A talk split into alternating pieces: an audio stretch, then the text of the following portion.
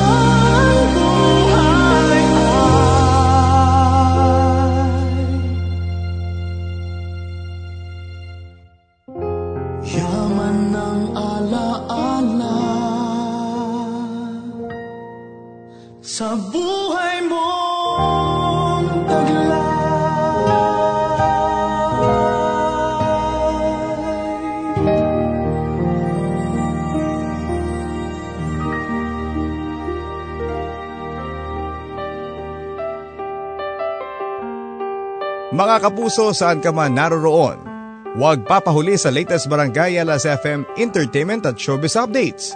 Log on to www.gmanetwork.com, the online home of the Kapuso Network. Kung minsan, may mga bagay na kailangan nating bigyan ng desisyon. Dapat alam mo kung saan ka lulugar. Hindi sa lahat ng pagkakataon ay nasa safe area tayo.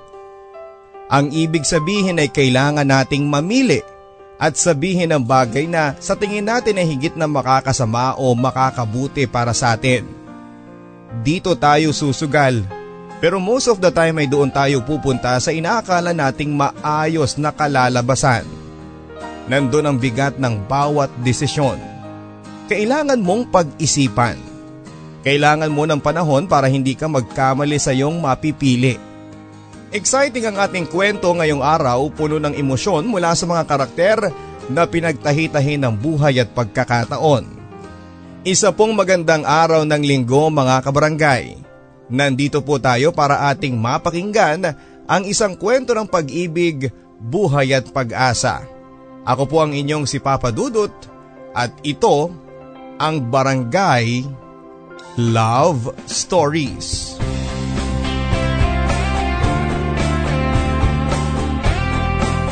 Dear Papa Dudut, Ito ang kwento ng aking buhay na humubog ng aking pagkatao na nagbigay ng direksyon sa buhay kung papaano dapat bigyan ko ng halaga ang mga bagay-bagay bago pa mahuli ang lahat.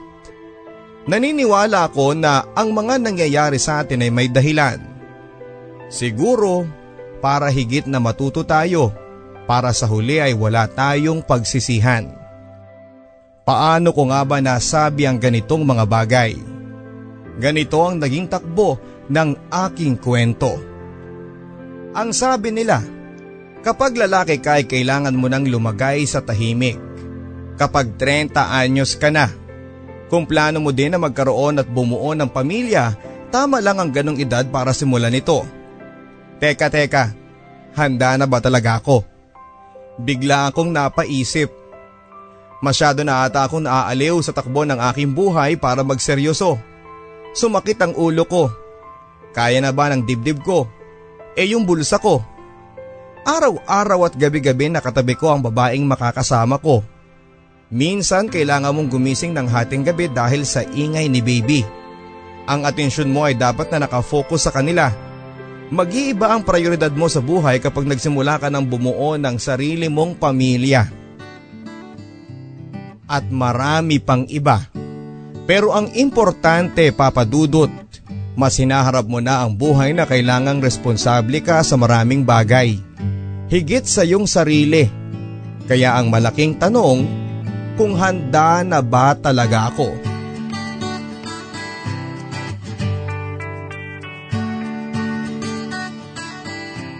Tubo akong Bulacan, dito ako nagkamalay at lumaki kasama ang aking pamilya. Pangalawa ako sa limang magkakapatid. Malaki ang pasasalamat ko sa mga magulang ko. Naalala ko ang sabi nila sa amin. Kung ano ang meron tayo ngayon, dugo at pawis namin yan ni mama nyo. Sinigurado namin na magkakaroon kayo ng magandang kinabukasan. Ayos lamang sa amin na kami ay mahirapan basta nasa mabuting lagay kayong mga anak namin. Ano man ang meron tayo ngayon ay sa inyo na din. Ninanais namin na maging maayos ang inyong buhay para wala na kayong problemahin pa sa inyong paglaki. Kunin nyo ang gusto nyong kurso sa kolehiyo. Mag-aral kayong mabuti kahit iyon man lang ay magawa ninyo bilang palit sa sakripisyo namin sa inyo.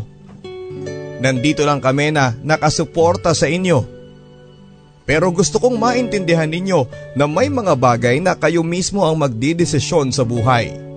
Kailangan nyo ding tumayo sa sarili nyong mga paa at pag sumapit ang araw na yon, alam namin na kaya nyo na. Piliin ninyo ang tama at makikinabang kayo ng mas matagal kesa sa mga bagay na panandalian lamang. Pahalagahan ninyo ang bahay na meron kayo at lalo't higit ay ang mga tao na mahal kayo. Lumaki kami sa mabuting pangaral ni na Papa Alejandro at Mama Maris. Ang buhay nila mismo ay isang kwento ng sakripisyo. Pagmamahalan kung saan ay ando ng pamilya at takot sa Panginoon.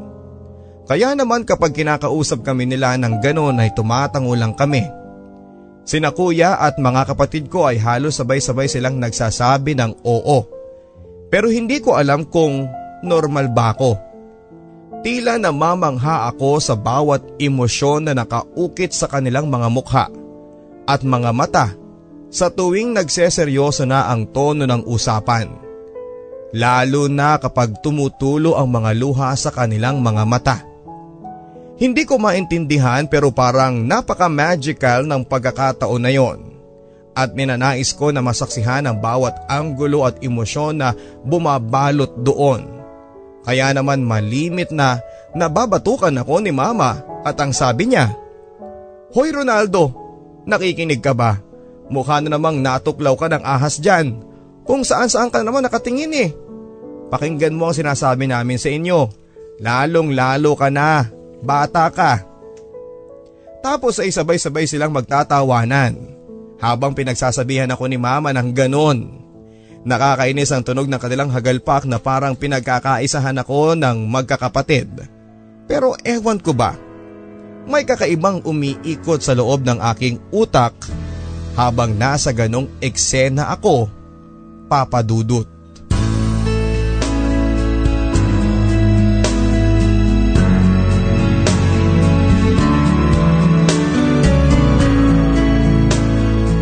May-ari ng isang construction and hardware supply ang pamilya namin. Kaya naman kahit papaano ay nakakaluwag kami sa takbo ng buhay. Ito na yung sinasabi ni na mama at papa na dugo at pawis nila. Nag-umpisa silang mangarap noon. Naranasan nila kung gaano kahirap ang buhay kaya naman ipinangako nila sa sarili na hindi ito dadanasin ng kanilang mga magiging anak. Katulong nila ang bawat isa Pamana ito kay Papa ni Lolo noong una ay maliit lamang po ito pero kalaunan ay nakapagpundar at pinalaki niya ang negosyo.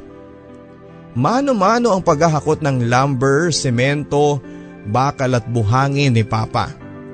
Pakiramdam ko nga ay isang superhero si Papa noong kabataan pa niya dahil kahit na anong trabaho ay kaya niyang gawin.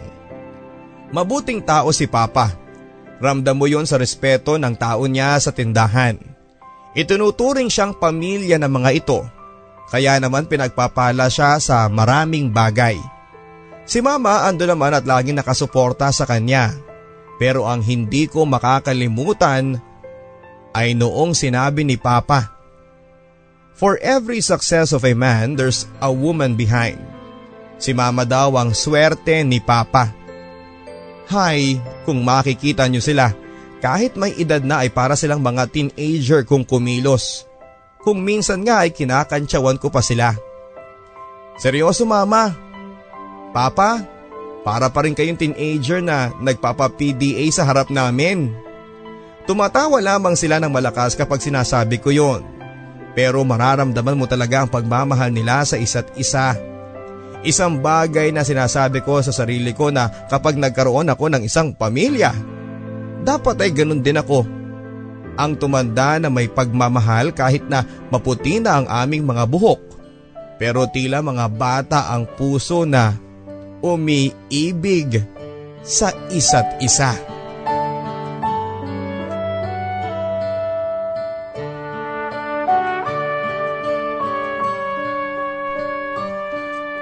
Civil engineering ang kinuha kong kurso sa kolehiyo. Wala namang tutol sina mama at papa sa aking mga naging desisyon. Sa isang universidad dito sa Maynila ako nakapag-aral at ewan ko ba kung tama ang naging desisyon ko na makipagsapalaran sa Maynila. Ibang iba ang lugar na ito kesa sa kinamulatan kong mundo at ang mga taong nakapaligid sa akin ay iba ang paraan ng pag-iisip. Sa mga kaklase, kaibigan at ilan sa mga karakter na nakapaligid sa akin ay kailangan mong makibagay. Kailangan kong sumabay sa agos lalo na at bago ako sa mundo na ginagalawan nila. Sa pagkakataon na tulad noon, ang iniisip ko lamang basta ay alam kong nasa tama ako at wala nang magiging problema. Pinagbuti ko ang aking sarili. Sina mama at papa ang nasa isip ko sa tuwing gagawa ako ng desisyon lalo na pagdating sa aking pag-aaral. Pero tila malakas ang tukso sa paligid. Ilan kasi sa mga kaibigan ko na nakilala ko ay tila hinahamon ng aking pagkalalaki at nais nilang maranasan ko how a man should act daw kapag nasa Maynila. Ano ba daw ang kinakatakot ko? Hindi na ako bata para magtago sa palda ng nanay ko. Minsan nga tinatanong nila ako kung bakla daw ako Siyempre ang sagot ko, hindi. Lalaking lalaki ako. Pero agad nilang hahamunin na dapat ay patunayan ko. Nasabi ko sa sarili ko na ito ang tunay na mundo. Malayo sa mundo kung saan ay pinalaki ako. Hindi sa lahat ng pagkakataon ay umaayon ang mga pangyayari sa gusto kong makita lamang. Ito ang mga balakid at tunay na tao na pumupuno sa bawat sulok ng mundo na aking kinabibilangan. Isang halimbawa na lamang ay ang syudad ng Maynila. Pinilit kong makibagay sa paraan na dapat para hindi ako naiiba sa karamihan. Doon ko nakita papadudot at naranasan kung ano nga ba ang mundo na meron tayo hanggang sa nakita ko ang sarili ko na natuto ng magbisyo. Alak at sigarilyo. Pero in moderation naman. Ayaw ko na malaman ni na mama na ganito lamang ang ginagawa ko. Wala silang dapat na malaman. Doon ko din nakilala ang ilan sa mga babae na nagpatibok ng aking puso. Ewan ko ba pero pakiramdam ko ay kumawala ako sa malaking hawla na meron ako at nasanay na lamang ako dahil sa pakikibagay sa mga tao at paligid na kinakabilangan ko. Pero lagi akong nagpapahalaga sa sarili ko na dapat ay kontrolado ko pa ang lahat. Dahil na rin siguro dala ng kapusukan kaya nagagawa ko ang mga bagay na ito. Doon ko nakilala papadudod si Ella at si Janina, ang mga una kong naging karelasyon. Tulad ng dati kong sinabi sa sarili ko para silang mga karanasan na kailangang dumaan sa buhay ko. Alam naman nating mga lalaki kung sino yung babae na panandalian lamang at yung mga babae na pakiramdam mo ay tatagal pa ng habang buhay.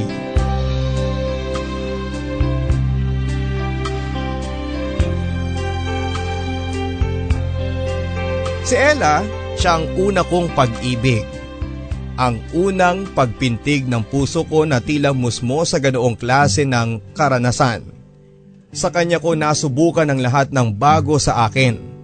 Siyang nagturo sa akin ng unang halik, unang titig na parang malulusaw ka sa iyong kinakalagyan.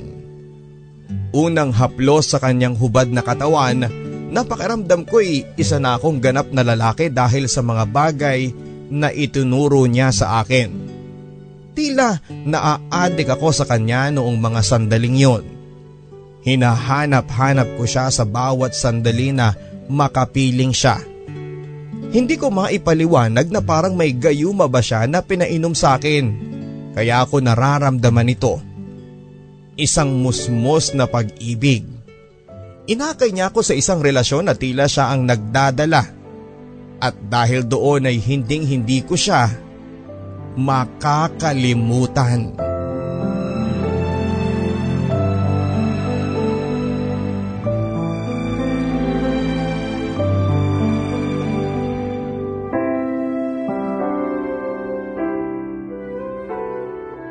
Masasabi ko na sa pagkakataon na yon, siya ang may kontrol at dominante sa aming relasyon. Hindi ko napapansin yon at ang mahalaga ay masaya ako sa piling ni Ella. Mas matanda sa akin si Ella ng dalawang taon. Magugulat ka na lamang sa mga bagay na kaya niyang gawin sa kung ano ang meron kami. May kaya siya sa buhay. Iniisip ko na kapag ipinakilala ko siya kina mama at papa at madaling makalagayan siya ng loob. Pero anumang pilit ko na isama siya sa Bulacan ay iyon naman ang pagtanggi niya. Ang sabi niya ay huwag naming madaliin ang maraming bagay at darating din kami doon. Wala namang naging problema yon sa akin at naiintindihan ko siya. Engineering din ang kurso niya kaya nagkakaintindihan kami sa halos lahat ng mga bagay. Napaka-importante na ganon ang relasyon ninyo na halos komportable kayo at pareho ng hilig. Hanggang isang araw. Ang isang magandang kwento ay tila natapos na lamang nang wala akong kamalay-malay na wala siyang parang bula sa aking harapan. Hindi na siya pumasok ng isang araw, dalawa hanggang isang buwan at sumunod na araw. Doon ako nagulat sa katotohanan na halos hindi ko alam kung saan ko siya hahanapin. Hindi ko alam kung anong nangyayari sa kanya.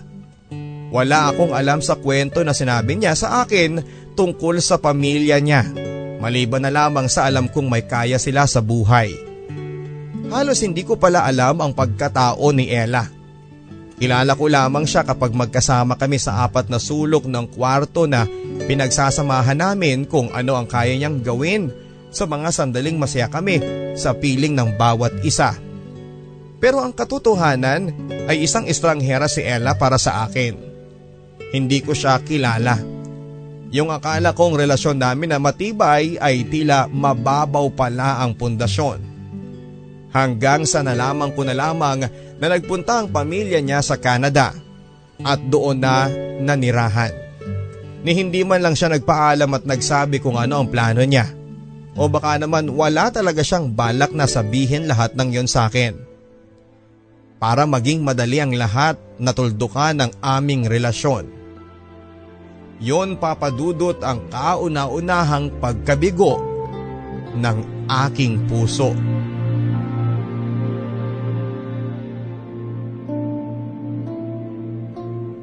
Matagal din bago ako nakapag-move on kay Ella. Pero ganun talaga, wala na akong magagawa. Malinaw sa akin ang katotohanan na gano'n na lamang ang tinakbo ng aming relasyon.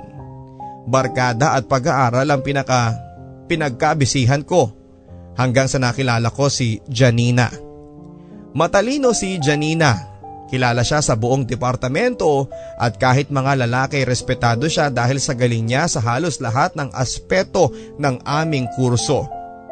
Ang sabi ko sa aking sarili ay mukhang mahihirapan ako sa ganitong klase ng babae. Pero unti-unti akong nagparamdam sa kanya. At kahit na pinagtatawanan ako ng barkada ko dahil malamang ay hindi ako papasa sa standards ni Janina, pero may tiwala ako sa kagwapuhan ko. Hindi nagtagal ay napansin din ako ni Janina. E sino ba naman ang hindi makakapansin sa charm ni Mr. Ronaldo?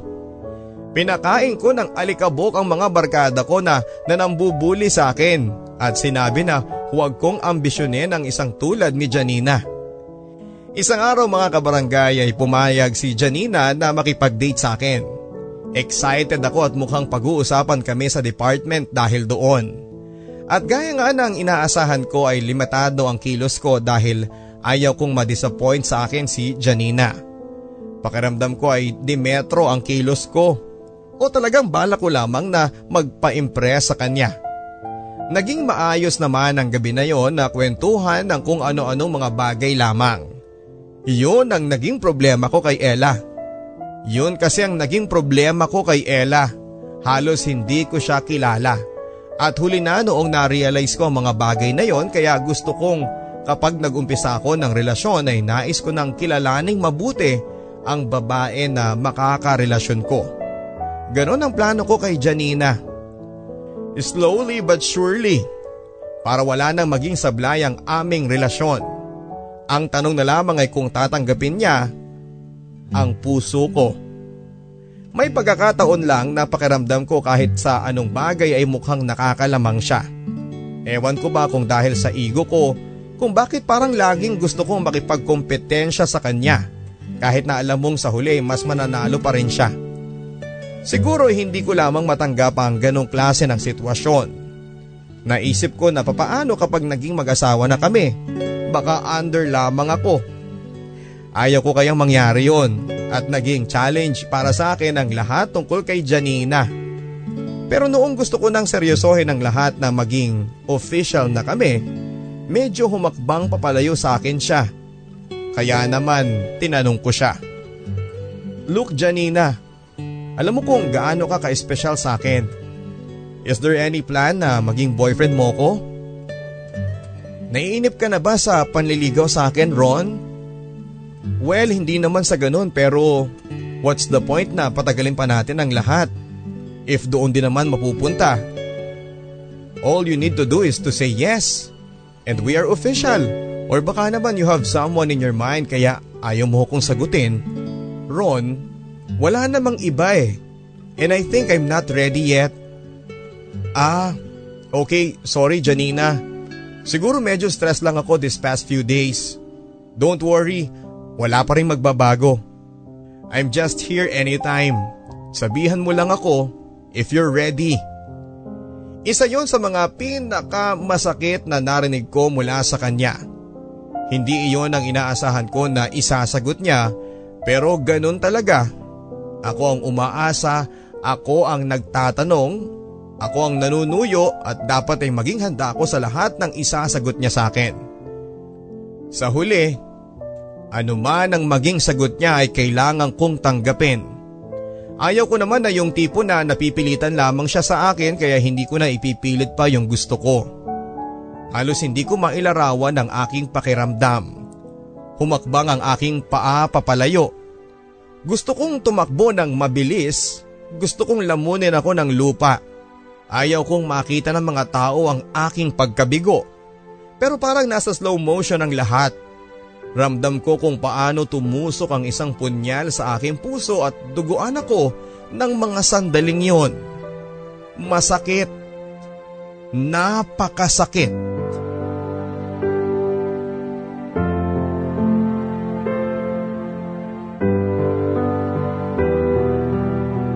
Halos gusto ko nang kalimutan ang mga nangyari ng sandaling yon. Pero paano ka makakalimot sa ganong eksena? Ubusin mo ang lahat ng sakit na halos wala nang matira at manhid na ang puso mo para magkalakas ka ng loob na harapin ang iyong kabiguan. Gusto kong umabsent sa school pero may exam kami kaya kahit na wala akong gana ay kailangan kong pumunta. At doon sigurado ay mananariwa ang pakiramdam ng pagbasted niya sa akin. Pero may mga bagay talaga na gugulat na lamang sa iyo nang hindi mo inaasahan. At kahit nga hindi ko alam kung papasa ako sa mga sagot ko, pinipilit kong hindi tumingin sa lugar kung nasaan si Janina. Sa may dakong unahan malapit sa pinto sa kanang bahagi ng room. Kung saan kami kumukuha ng exam. Pinipigilan ko ang aking sarili. Tama na ron. Hindi mo ba naiintindihan ang sinabi niya? Hindi pa siya handa or baka naman hindi ikaw ang type niya. Huwag kang masyadong ambisyoso. Hindi sa lahat ng pagkakataon ay makukuha mo ang gusto mo. Tanggapin mo na lamang Ron. Para maging madali ang lahat para sa'yo. Pakiramdam ko ay nababaliw na ata ako papadudot dahil pati sarili ko ay kinakausap ko na. Hindi ko na malayan ang takbo ng oras. Unti-unti nang nauubos sa mga tao sa loob ng room na yon hanggang sa may lima or pitong tao na lamang ang nandon kasama ko. Tumunghay ako at tumayo mula sa kinakaupuan ko. Pakiramdam ko ay sapat na ang sagot ko para maipasa ang exam na yon. Sana ganun na rin lang ang pag-ibig. Kaya kong ipasa anumang oras. Yung alam mong sa huli hindi ka babagsak na talunan. Pasensya na na idinadaan ko na lamang sa banat at kalokohan ng aking nararamdaman para aliwin ang sarili ko. Yun na lamang papadudot ang kaya kong gawin para kahit papaano ay makalimutan ang nangyari sa amin ni Janina. Buti na lamang at walang tao na nakakarinig noon nung sinabi niya sa akin kasi kapag nagkataon ay patay na naman ako sa kantsaw ng mga barkada ko. Mga loko-loko pa naman ang mga yon. Ako naman ang magiging pulutan ng kanilang usapan dahil sa pagbasted sa akin ni Janina. At sana nga ay hindi nila malaman pa.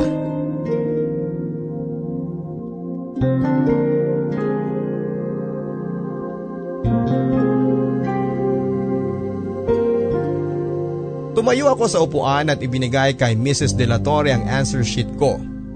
Lumabas ako ng pintuan. Walang masyadong tao kasi examination week. Malamang ay nasa gimikan ng mga estudyante dahil maaga ang uwi. Nakatingin ako sa kaliwa, inihakbang ko ang aking paa nang may isang boses akong narinig. Pamilyar ang boses na yon at hindi ako pwedeng magkamali. Ang boses na yon ang gustong gusto kong pagtaguan dahil sa sakit na dulot nito.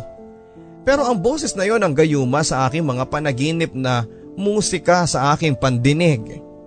Si Janine na yon papadudot at hindi ako pwedeng magkamali. Bakit niya ako tinatawag? Oo, nag-uumpisa na akong tanggapin ang lahat at hindi mo na kailangan pang ulitin. Naiintindihan ko na na hindi ka pa handa. Lilingon ba ako sa likuran ko para harapin siya o ihahakbang ko ang paa ko papalayo para kahit papaano malaman niyang nasasaktan ako. Bago pa ako makapagdesisyon sa kung ano ang gagawin ko, isang malambot na kamay ang naramdaman kong humawak sa aking kanang kamay. Pwede ba tayong mag-usap Ron? Janina, um, ikaw pala, Ang hirap ng exam ano? Pero okay lang ako. Pakaramdam ko ipapasa naman ako doon eh. Huwag kang mag-alala. Ah, ganun ba? Alam ko naman napapasa ka doon eh, kilala kita. Pero parang nagdadalawang isip ka pa ata at hindi sigurado. Ah, eh mahirap na kasing umasa eh. Baka sa huli bumagsak na pala ako. Alam mo yun lately pati pakaramdam ko. Eh ako na ang pinakamalas na tao sa mundo. Mas mabuti ng ganun para sa huli. Hindi ko maramdaman ang sakit. Alam mo ang drama mo Mr. Ronaldo, hindi bagay sa'yo. Mas madrama ka pa sa girlfriend mo. Girlfriend? Eh kanino mo naman nakuha ang chismis na yan? Paano ako magkaka-GF eh binasad ako ng pinakamagandang babae sa mundo. Kaya yun, nagdadalamhati ako ngayon. Yes Ron, subukan natin. Hindi ako makatulog kagabi. I know you're a great guy alam ko sa sarili ko na may nararamdaman din ako sa'yo. Pero… Shh! Wala nang pero-pero. Seryoso Janina, sinasagot mo na ba ako? Na tayo na? Don't worry, hindi ka magkakamali na sinagot mo ko ngayon. Maraming salamat. And I love you.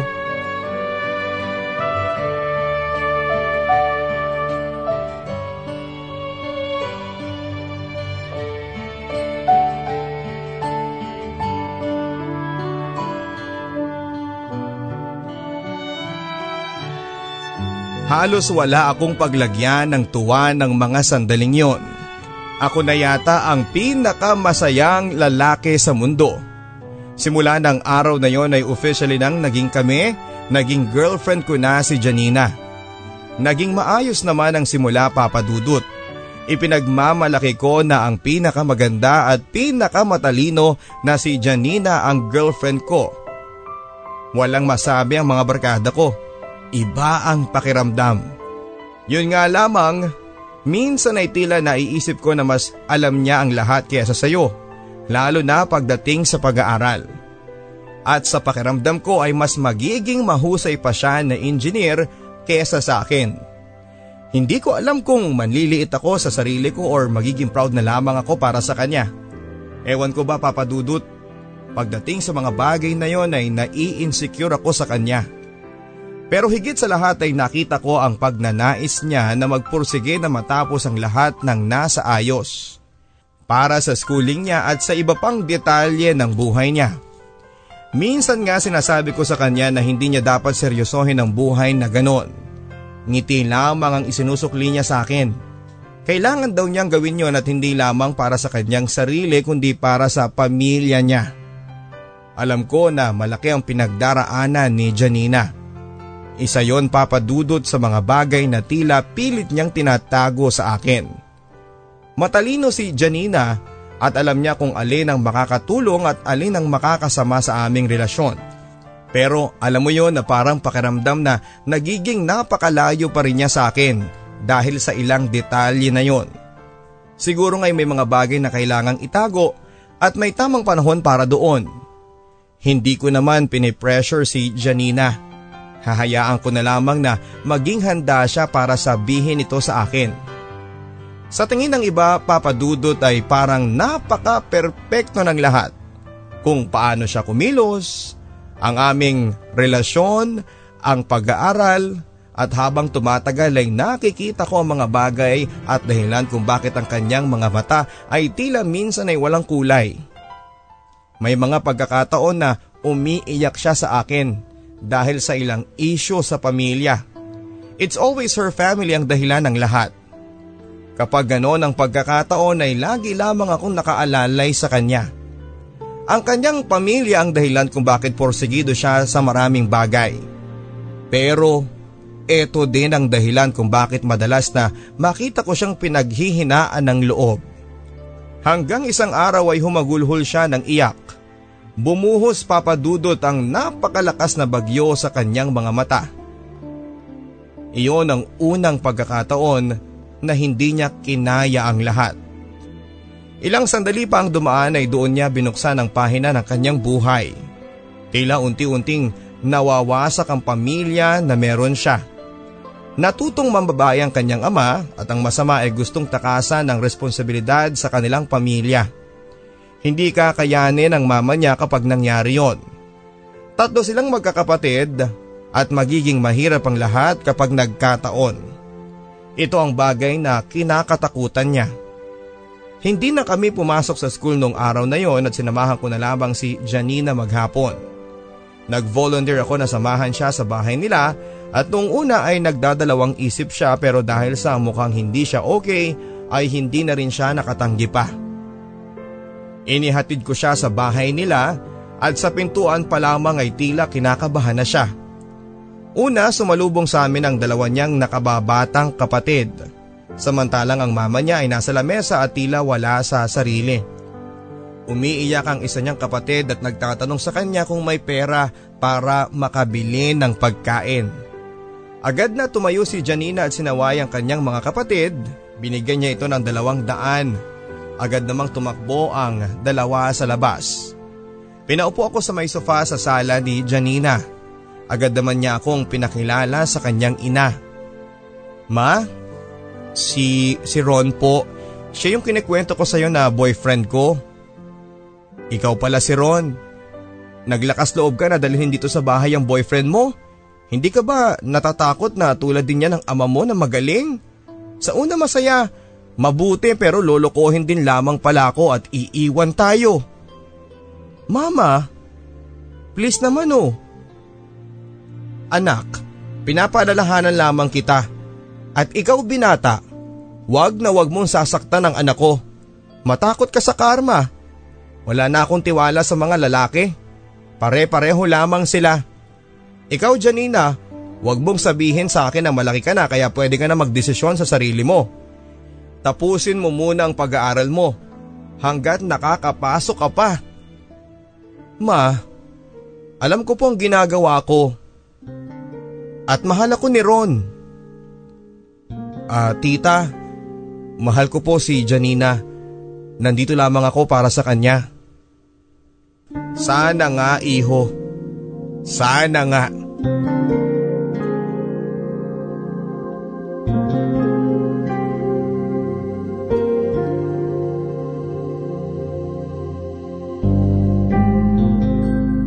Humingi ng paumanhin sa akin si Janina sa mga nangyari. Ako ay nagpunta muna sa may terrace ng kanilang bahay para magpahangin. Ilang pang sandali ang dumaan, nag-ikot-ikot ako sa labas ng bahay may garden sila sa harapan at ewan ko ba na tila naaaliw ako sa paglalakad hanggang sa narating ko na ang tapat ng kusina. Pero mula doon ay napakinggan ko ang usapan ni Janina at ng kanyang ina na hindi nila namamalayan. Naku Janina, huwag na huwag kong malalaman na niloloko ka lamang ng lalaki na yan. Niyang pinagmamalaki mo sa akin yan. Tingnan mo ang magaling mong ama. Mama, Iba po si Ron. Alam ko na mahal niya ako. Mag-boyfriend at mag-girlfriend pa lamang kami. Kung alam ko na lolokohin niya ako, ako na mismo ang bibitaw sa kanya. Teka, maiba ko ng usapan. Mukhang may kaya sa buhay ang si Ron. Abay kapag may pagkakataon ay umutang ka muna ng pera. Hindi ko na alam kung saan ako kukuha ng pera natin. Gipit na gipit na talaga tayo ngayon eh. Kapalan mo na ang mukha mo anak. Total eh magkasintahan naman kayo. Mama, maghinay-hinay ka nga sa mga salita mo at baka mapakinggan ka pa niya. At ano pa ang isipin niya? Eh, sa gipit naman talaga tayo dahil sa magaling mong ama. Paano na ang pag-aaral mo? Mula sa usapan na yon ay alam ko na malaki ang problema na kinakaharap ni Janina. Kaya naman kung may maitutulong ako sa kanya ay gagawin ko. Kaya nga ako nandun para kahit papaano ay maramdaman niya ang presensya ko. Dumaan pa ang mga araw. Ako nang nagkusa na pahiramin siya ng pera. Halos nahihiya pa siya na kunin yon pero dahil sa alam ko na kailangan nila, ipinilit ko para kahit papaano ay makatulong sa kanya. May pagkakataon na wala sa klase si Janina. Dumating na rin sa punto na napapabayaan na niya ang pag-aaral. Ako ang unang nag-alala sa ikinikilos niya ng mga sumunod na araw.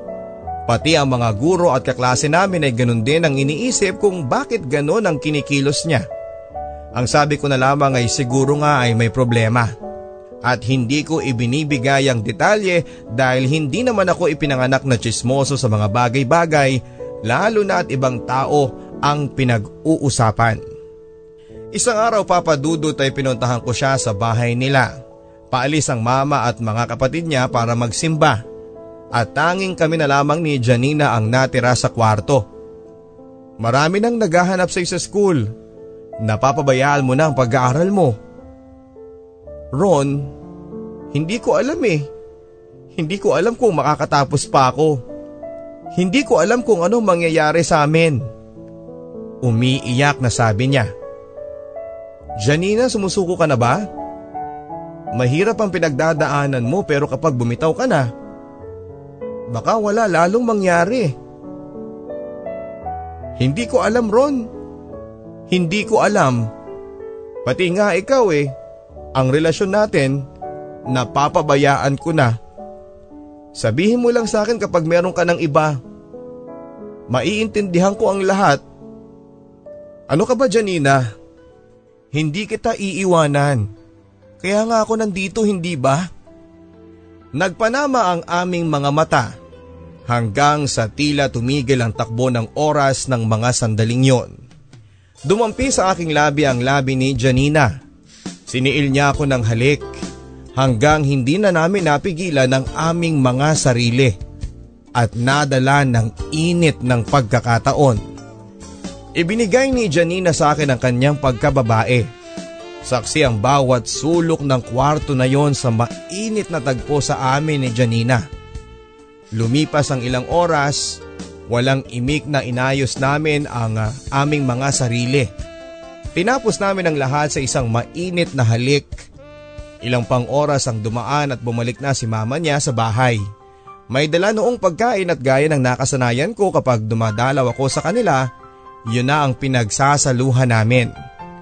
Nag-iinat-inat lamang ako sa labas matapos kumain para mabilis na bumaba ang kinain ko Mukha kasing napadami ang pagkain ko noon. Pero ewan ko ba kung bakit lagi akong dinadala ng aking paa sa malapit sa kusina ng bahay. Siguro dahil alam ko na may bagay na malalaman ako doon. At hindi nga ako nagkamali. Ano? May nangyari ba sa inyo ni Ron? Aba, kadinahan mo na yung boyfriend mo at baka makakuha pa sa'yo. Mahirap nang makakita ng lalaking mayaman at seryoso Mama, tigilan niyo yung bibig ninyo. Hindi ko alam kung bakit nakikinig pa ako sa inyo at sumusunod sa gusto ninyo. Siguro kaya kayo iniwan ni Papa dahil dyan. Ano bang gusto ninyong mangyari sa akin? Maging bayarang babae? Halos ninais niyong ibenta ko ng pagkatao ko eh. Hindi ko alam kung dapat ko bang marinig ang mga bagay na yon. Inisip ko na plano niya talaga na may mangyari sa amin sa utos ng kanyang ina. May masama ba sa narinig ko? Ito naman talaga ang gusto kong mangyari.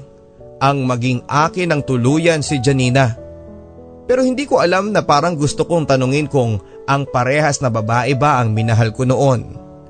Naguguluhan ba ako o dahil nadidisappoint lamang ako sa ilang nakikita at naririnig ko? Tinapi ko ang aking mukha at sinabi ko sa sarili ko na mas kailangan ako ngayon ni Janina. Higit kanino man dahil ako ang mas nakakaintindi ng sitwasyon niya. Ang kanyang pinagdaraanan ngayon ay napakahirap. Pakiramdam niya ay wala siyang kakampi.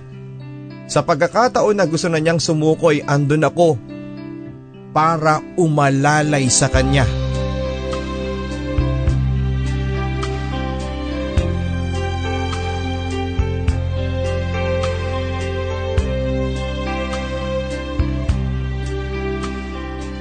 Mabilis na dumaan ang mga araw. Nasa last year na ako ng aking kurso. Si Janina ay tumigil ng isang SEM at kahit meron pa siyang scholarship ay hindi nila kakayanin. Marami ang nangihinayang sa kanyang naging desisyon at kailangan niyang magsakripisyo ng mga sandaling yon. Isang SEM lang naman at maghahanap muna siya ng trabaho. Kahit sa call center. Kahit ako'y nahihirapan sa sitwasyon namin. Natatakot ako papadudot na baka isang araw maging ang relasyon namin ang isa sa mga maging sakripisyo dahil sa sitwasyon niya sa buhay. Sa mga ganitong pagkakataon ay una kong takbuhan sina mama at papa. Alam ko na makakatulong sila sa akin. Minsan lang pati akong lumapit sa kanila kaya naman may ideya na sila na mabigat ang aking dinadala. Sinabi ko sa kanila ang sitwasyon ni Janina, ang buhay, problema at relasyon namin. At ang sabi ni Papa, Ano bang gusto mo mangyari? May magagawa ka ba? Papaano mo gustong isangkot ang sarili mo sa kanya? Baka naman hanggang salita ka lamang at sa huli ay hahayaan mo siya na suluhin kung ano ang nararanasan niya. Sa pagkakataon na tulad nito ay ipinaparamdam mo ba sa kanya ang presensya mo? Napaisip ako sa mga tanong ni Papa. Ngayon na ganon ang dinaranas ni Janina, ano ba ang kaya kong gawin? May magagawa ba ako? Ang sabi ni mama sa akin ay huwag akong pabigla-bigla sa mga desisyon ko sa buhay. Inihalimbawa niya ang nangyari sa kuya ko. Isa kasi yon sa isyo ngayon ng pamilya na maagang nag-asawa si kuya. Hindi pa din nakatapos ng pag-aaral, kaya ngayon ay umaasa kina mama at papa. Kalimitan problema ang laging idinadaing. Pinapaalalahanan lamang niya ako sa mga desisyon na ginagawa ko. Ron, ngayon pa lamang ganyan na kabigat ang nararanasan mo. nag enjoy ka pa ba sa buhay? Walang masama sa pagnanais mo na tumulong sa kanya. Pero ano ba ang kaya mong gawin? Kung ikaw mismo ay wala pang napapatunayan sa sarili mo. Hindi ko sinasabi na iwan mo siya. Kami ni papa mo, nung panahon na kailangan namin ng isa't isa ay hindi naman kami sumuko. Pero sa pagkakataon na yun ay alam namin sa isa't isa na kami ang nakatadhana hanggang sa huling hininga. Baka kasi naaawa ka lamang sa kanya. Baka naguguluhan ka lamang. Kaya kung kaya mong ipaglaban ay huwag kang bumitaw. Pero kung hindi mo kaya, anak, huwag mong pahirapan ang sarili mo.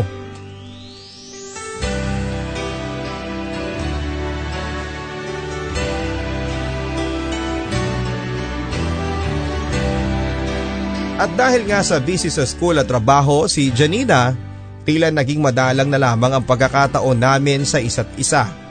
Tanging text at tawag na lamang kami nakakapag-usap. Tapos ngayon ay hindi ko pa alam ang mundo na kanyang ginagalawan. Malayong malayo sa mundo na meron ako ngayon. Nung huli naming nag-date ay hindi ko alam kung nag-enjoy siya o dahil halos inaantok pa siya ng sandaling yon. Nagkakwentuhan naman kami at balak niyang bumalik ng school pero dahil sa pakiramdam niya ay sapat na ang kinikita niya ay nagdadalawang isip siya. Lalo na ngayon na kailangan ng pera para sa pamilya niya. Mas naging mature si Janina sa mga kilos at salita niya. Siguro'y dahil sa bigat ng responsibilidad na meron siya. Sinabi ko sa kanya na mas makakatulong siya sa pamilya niya kung makakatapos siya Nagtanong ako sa kung ano pa ang plano niya. Sa amin. Sa relasyon namin. At hindi ko alam kung nagustuhan niya ang sinabi ko dahil sa itsura ng kanyang mukha ay naging maliwanag sa akin ang lahat. Ron, hindi na ako ang Janina na nakilala mo. Hindi ko alam kung naiintindihan mo ang sitwasyon ko o hindi pero kung napipilitan ka lamang sa relasyon natin. Please, tell me. Hindi mo ako katulad na kahit na anong gusto mong gawin, pwede mong gawin. Ngayon Ron, hindi lang ang sarili ko ang iniisip ko. Meron akong dalawang irresponsableng magulang. Saan aasa ang dalawa kong kapatid? Ako lamang ang pwedeng tumulong sa kanila. At kapag hindi ako kumilos Ron, sa kangkungan kami pupulutin. Hindi ko na alam ang gagawin ko. Janina, wala naman akong ibang gustong sabihin eh.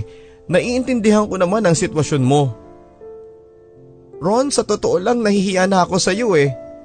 Dahil simula nang nakilala mo ko, Puro na lamang problema ang laman ng ating usapan.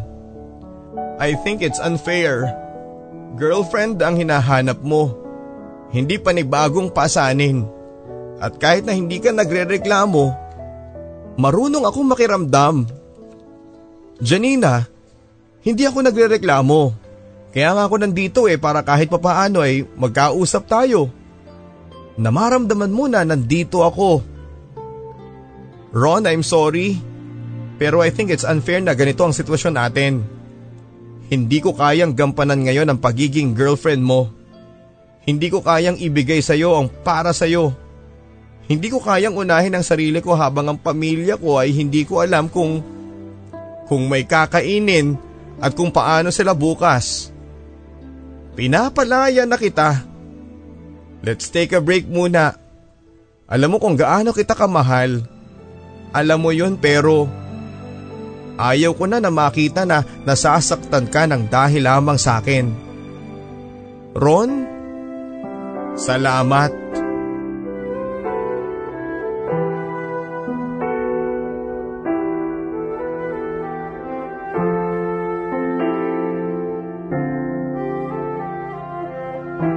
Iniwan ako ni Janina ng mga sandaling yon papadudot. Pinilit ko siyang pigilan pero mukhang matagal na niya itong pinag-isipan. Humakbang siya papalayo sa akin. Isa, dalawa, tatlo hanggang sa halos na hindi ko na siya makita sa dami ng tao na nandoon sa lugar na yon. Pakiramdam ko papadudot ay pinagsakluban ako ng langit at lupa. Pero hindi ako bibitaw sa aming relasyon Kinagabihan ay binantayan ko siya bago pumasok sa building na pinagtatrabahuhan niya. Tatlong palapag lamang yon sa may Ortigas. Doon ko siya nakita at inihahatid kaya alam ko na magkikita kami doon. Ilang oras nang dumaan, naghintay ako kahit pinagtitingin na ako ng ilang mga tao. Eksakto alas 11 na ng gabi at nakita ko siya na nagmamadali papasok. Pinigilan ko siya ilang mga metro sa entrance ng building at hinila sa isang tabi. Please Janina, mag-usap naman tayo. Huwag ganito. Bitawan mo ko ron. Hindi pa ba malinaw sa iyo ang lahat? Tapos na tayo. Hindi mo ba naiintindihan? Bitawan mo ko. Nasasaktan ako. Narinig yon ng ilang mga katrabaho niya kaya naman may ilan na lumapit sa amin para alamin ang mga nangyayari. Janina, Okay ka lang ba? Tatlong lalaki ang lumapit sa amin nang narinig ang boses ni Janina.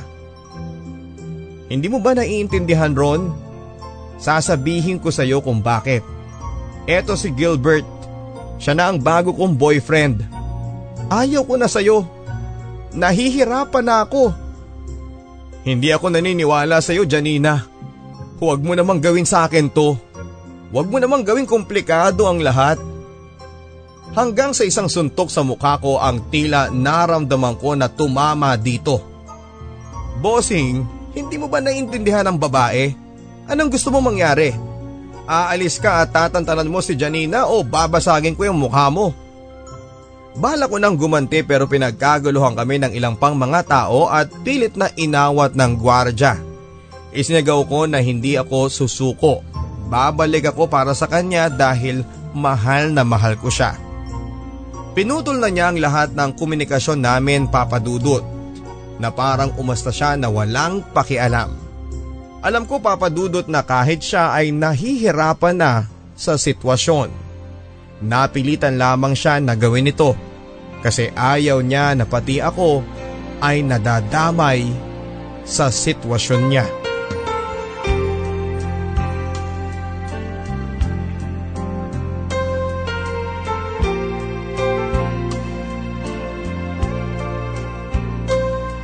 Tulad ng dati mga kabarangay ay naiwan ako mag-isa. Hindi ko matanggap ang nangyari. Malas lamang ba talaga ako pagdating sa pag-ibig at laging iniiwanan ng tao na pinipili kong mahalin? O baka naman talagang may problema? Bakit hindi ako nakakatagpo ng magandang ending? Pero alam ko na wala pang katapusan ang para sa amin ni Janina. Naguguluhan lamang siya. Bibigyan ko siya ng panahon na makapag-isip at mapaghandaan ang pagkakataon na muli kaming magkita. At kapag dumating ang sandaling yon ay hindi na niya ako ipagtatabuyan pa. Tinapos ko ang aking pag-aaral at agad akong nag-take ng board exam para maging ganap na engineer. Humanap ng magandang trabaho. Inayos ko muna ang sarili ko at uh, pinilit ko na maging proud sa akin sina mama at papa. Kaya naman noong kinausap nila ko ay naging malinaw na sa akin ang lahat. Ngayon anak, mas kaya mo nang harapin ang buhay. Handa mo nang harapin ang realidad. No more playing around. May pwede ka nang ipagmalaki sa sarili mo and this is what we want from you. Be a man now. Gumawa ka ng mga desisyon tulad ng isang lalaki. Gawin mo kung anong gusto mo. Kung gusto mong hanapin si Janina, tulungan mo siya, go ahead. Iyon ang una kong tinanong sa sarili ko. Ano ba ang gusto kong mangyari sa ngayon?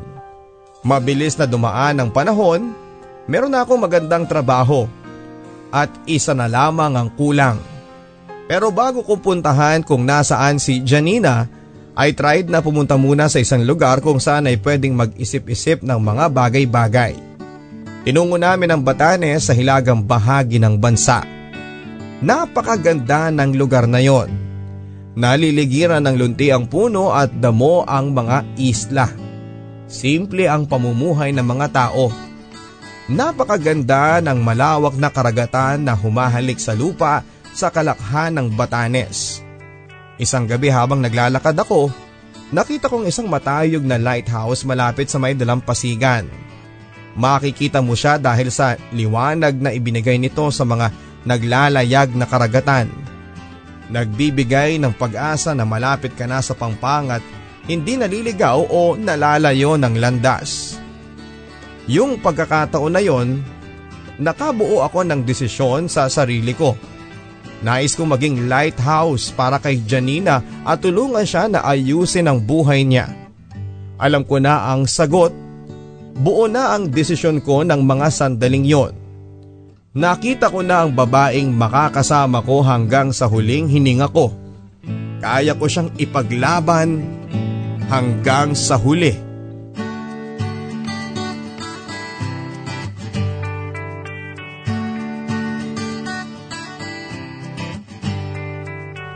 Nakatayo ako sa parehas na lugar kung saan nakatayo ang bahay ni Janina. Walang pinagbago yon. Kupas ang kulay ng pintura. Andun pa rin ang parehas na garden sa tabi ng bahay pero tila natutuyot na ang ilang mga halaman. Humakbang ako papalapit sa pintuan. Kumatok ako ng ilang beses. Isang babae ang nagbukas noon. Mahaba ang buhok, Mapula ang labi, halatang kagigising pa lamang niya. Pero hindi pa rin kumukupas ang taglay niyang ganda. Siya pa rin ang babae na iniibig ko simula nang makita ko siya. Eto na naman na parang tumigil ang oras para sa aming dalawa. Nakita ko na nagulat siya nang nakita niya ako. Tumulo ang luhan niya at sunod-sunod yon habang nakatingin sa akin. Ipininta ang napakagandang ngiti sa kanyang labi. Ninais ko siyang yakapin ng mahigpit. Nananabik ako sa aming muling pagkikita. Ilang sandali pa'y humakbang papalapit sa akin ang paa niya. Malapit na malapit na yon. Niyakap niya ako ng napakahigpit. At ganun din ako sa kanya. At sinabi ko, Namiss mo ba ako? At ang sagot niya, hindi ko kakayanin Ron na pati ikaw ay mawala sa akin. Pagsikat ng araw